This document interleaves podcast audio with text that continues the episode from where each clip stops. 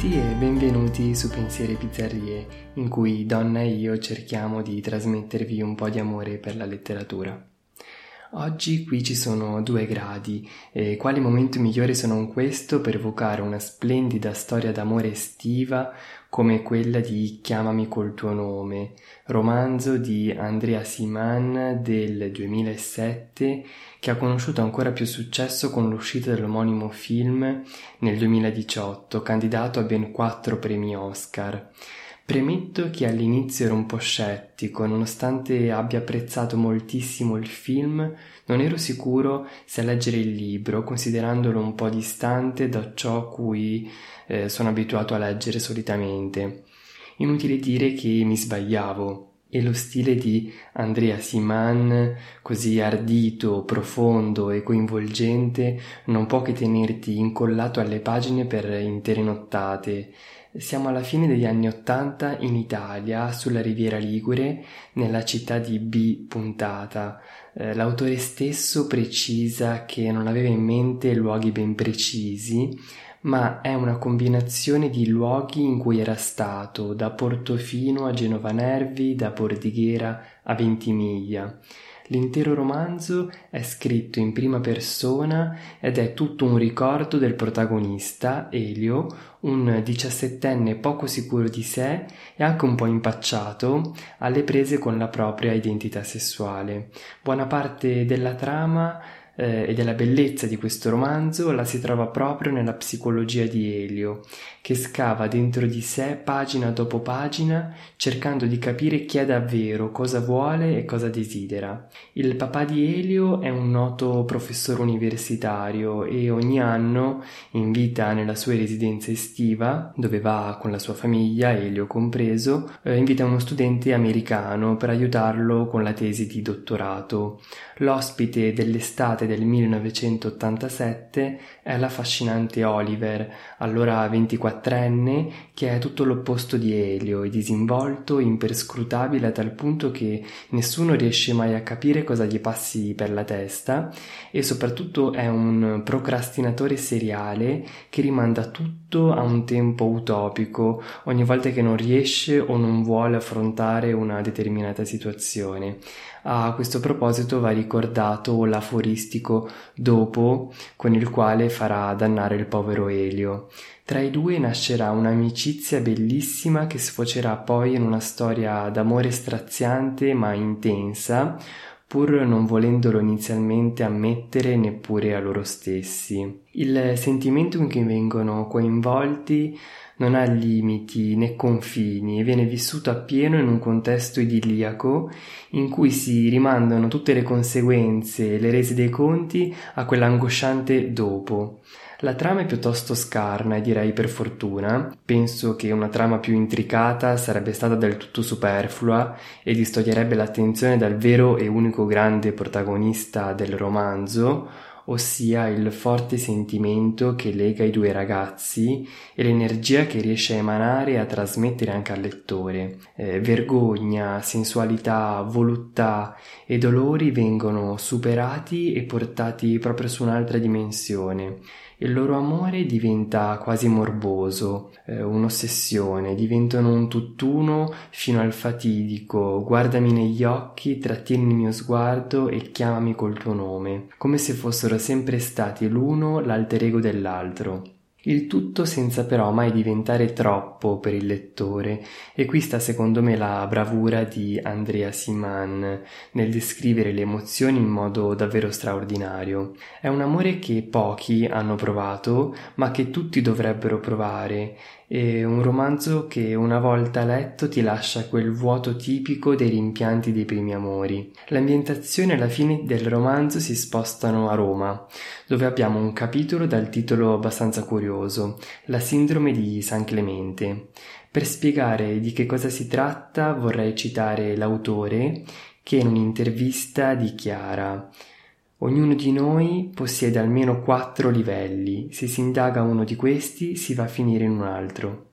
Ogni cosa dentro di noi è frammentata, c'è sempre stata questa ambiguità, specialmente nella vita sessuale, per la quale non sappiamo veramente dove ci troviamo e ci muoviamo sempre da un livello all'altro o da un posto all'altro. Il termine è stato preso in prestito dall'omonima Basilica di Roma, la Basilica di San Clemente, costruita su elementi architettonici e strati persistenti che innescano un circuito di corrispondenze così fitto da finire per legarsi alla natura dell'edificio stesso.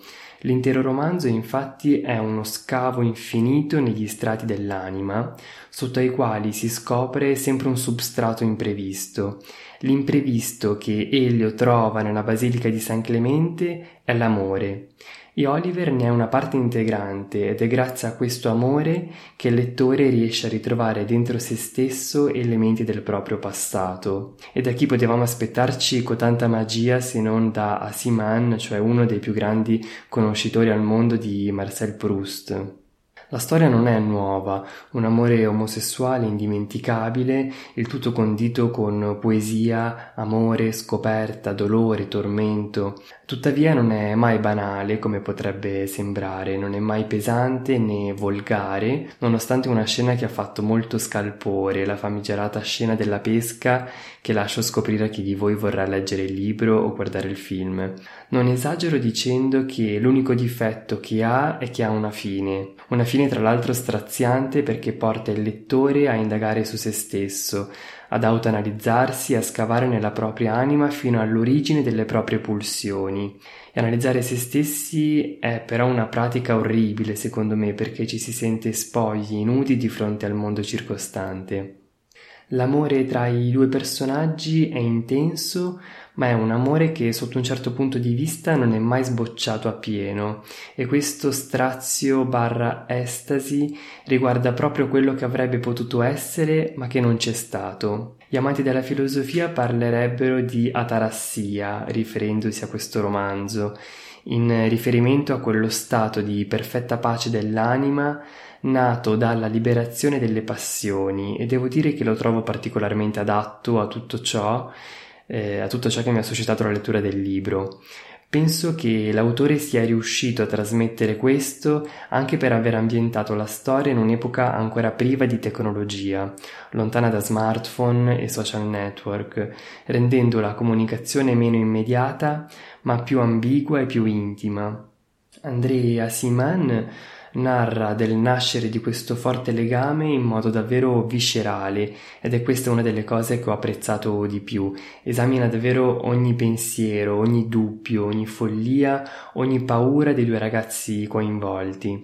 Un'altra cosa che ho amato è il fatto che il lettore riesce a partecipare in prima persona all'evolversi di questo amore così intenso e profondo quanto tormentato quasi esclusivamente attraverso i pensieri dei personaggi. Entriamo veramente nella loro mente e veniamo trasportati in un vuoto dalle connotazioni contrastanti, forse proprio nel mondo utopico a cui Oliver rimanda tutto attraverso quel suo dopo. Eh, solitamente se esiste un'adattazione cinematografica di un libro, sono solito leggere prima il romanzo e poi guardare il film. In questo caso consiglio di guardare invece prima il film. Non tutti gli elementi sono mantenuti, a cominciare dall'ambientazione. Libro, nel libro il mare è onnipresente, mentre nel film ci troviamo in campagna, nel mezzo della pianura dell'Italia settentrionale, il che non è comunque un aspetto negativo, anzi visivamente penso sia perfetto e il regista non avrebbe potuto scegliere posto migliore. Inoltre sono tagliate alcune scene come tutte quelle ambientate a Roma alla fine del libro, ma la storia principale è comunque integra e rappresentata in modo straordinario anche grazie alla bravura degli attori. Normalmente quando abbiamo a che fare con un film a tema LGBT come questo, ci sono sempre delle forze esterne che cercano di allontanare i protagonisti, eh, che si tratti della disapprovazione da parte dei genitori, di un bullo omofobo, di qualsiasi altra cosa. Chiamami col tuo nome non ha nulla di tutto questo, non ci sono antagonisti a creare tensione, ma fanno tutto da sé. Sono i pensieri di Elio, l'imperscrutabilità di Oliver e il tira e molla dei due a portare avanti la trama. Nella prima parte del film, Elio e Oliver sono chiaramente attratti l'uno dall'altro, pur senza esplicitarlo, ma fanno di tutto per mascherare i loro sentimenti. Il risultato è una sorta di timida competizione tra di loro per vedere se l'altro è degno della propria attenzione e se loro stessi possono essere all'altezza delle aspettative. Entrambi cercano quindi di sfoggiare le proprie capacità l'uno con l'altro ogni volta che se ne presenta l'occasione e Oliver è il primo a farlo durante una conversazione con il padre di Elio per dimostrare le sue conoscenze accademiche sull'etimologia di alcune parole. Elio non perde tempo per dimostrargli poco dopo le sue competenze musicali, essendo infatti un pianista straordinario e un esperto di Bach. In generale, nel corso del film ci sono moltissimi riferimenti intellettuali, trovandoci comunque a casa di un professore universitario che ha cresciuto il figlio a pane e libri, eh, troviamo riferimenti della filosofia, al latino, alla storia, alla musica e il tutto sullo sfondo di un'Italia rurale coinvolta nelle inchieste di Mani Pulite e nostalgica del proprio passato. Eh, così come sfoggiano i loro talenti personali, Elio e Oliver spesso usano anche la loro sessualità come mezzo di autoespressione mentre gareggiano per le attenzioni l'uno dell'altro. Inoltre viene etichettato come film omosessuale, ma i due eroi sono entrambi impegnati dall'inizio alla fine anche in avventure appassionate con personaggi femminili locali. Elio per esempio coinvolto con una dolce Marzia, Oliver con la giovane Chiara, quindi potrebbero essere descritti più accuratamente come bisessuali o pansessuali. Analogamente ai tentativi di dimostrare le loro conoscenze l'uno all'altro, sembrano anche divertirsi a mettere alla prova le reciproche abilità sessuali. Entrambi cercano di comportarsi con disinvoltura riguardo agli exploit dell'altro, quasi a istigarsi reciprocamente mentre si vantano casualmente della propria esperienza. Nel libro, come nel film, Entriamo poi nella testa di Elio attraverso i suoi pensieri. Di tanto in tanto, per esempio, condivide le sue impressioni sul suo diario, esprimendo dubbi o rimpianti per come sta cercando di attirare l'attenzione di Oliver. Si chiede spesso se è stato troppo duro o troppo disinvolto, se dovrebbe essere più disponibile, eccetera.